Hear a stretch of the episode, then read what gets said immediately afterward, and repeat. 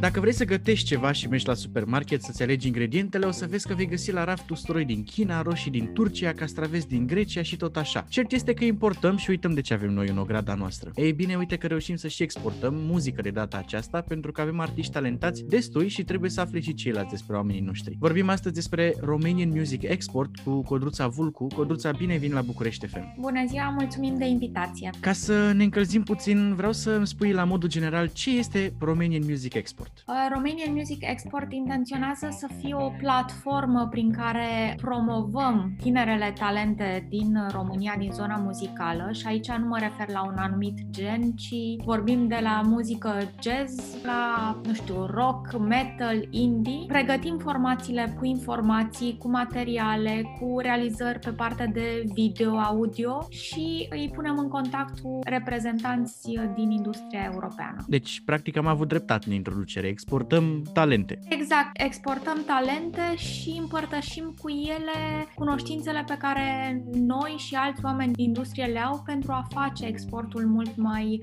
facil și pentru a le ușura deschiderea pe piața europeană. Dar știți ce se gândesc acum ascultătorii noștri când ne aud că vorbim despre acest subiect? Ei se gândesc, domnule, la ce? La noi în țară nu mai au loc? Trebuie să plece toți din România? Nu e vorba că nu mai au loc pentru că și piața din România are un rol vital în dezvoltarea acestor formații, dar România consider eu personal că are foarte multă muzică bună, are formații de excepție și merită să fie cunoscute și pe plan internațional. Și cum au primit partenerii din mediul internațional această propunere de a accepta niște artiști români la festivalurile din afară sau presupun la casele de discuri din afară? La momentul acesta România e una din puținele țări din Europa care nu are efectiv un birou de export. Exportul s-a făcut la modul individual de diverse companii, festivaluri. Ceea ce noi încercăm să facem este o centralizare a acestor resurse existente împărțite și reprezentarea efectivă sub acest nume Romanian Music Export la conferințele internaționale sau în cadrul festivalurilor. Iar piața europeană de muzică, care cunoaște cu prioritate, să spun, cultura festivalieră de la noi, care e premiată la nivel internațional,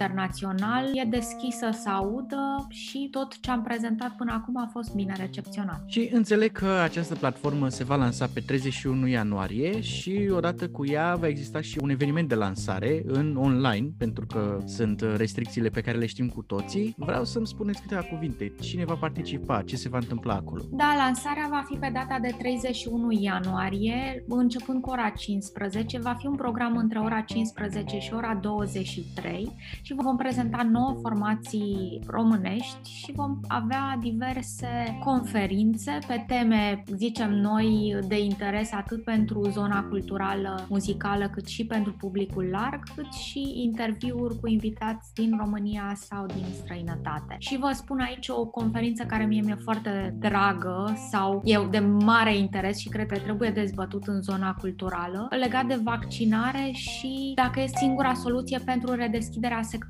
cultural. Și este vaccinarea singura soluție? Asta cred că e o dezbatere mult mai amplă, dar la momentul acesta, cum arată, să spunem, cifrele și numărul îmbolnăvirilor, cred că zona medicală a găsit doar această opțiune. Am înțeles. Bun. Eu dacă am o trupă sau dacă sunt un artist la început de drum și vreau să fac export cu muzica mea pe piața europeană, ce trebuie să fac? Unde trebuie să intru sau care sunt pașii pe care trebuie să-i urmez? Odată cu lansarea platformei, noi vom face două lucruri. Unu, vom încerca să creăm o bază de date în care toate formațiile să se înscrie, să promovăm această platformă la nivel internațional astfel încât, să spunem, dacă sunt un festival european și zic, în general ele caută foarte multă diversitate și calitate și caută pe zona nu, India muzicii o formație, în momentul în care se uită la România să poată vedea o bază de date centralizată cu un istoric, cu informații despre componență,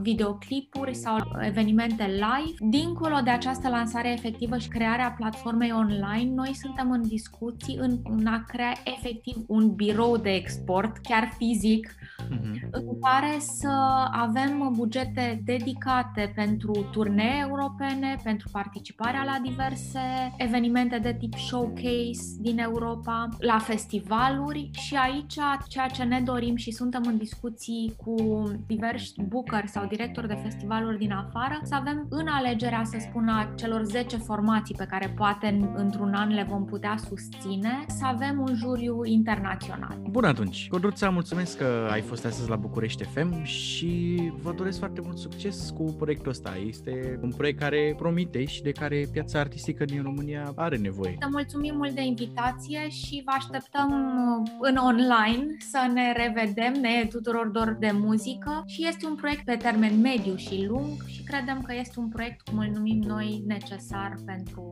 țară.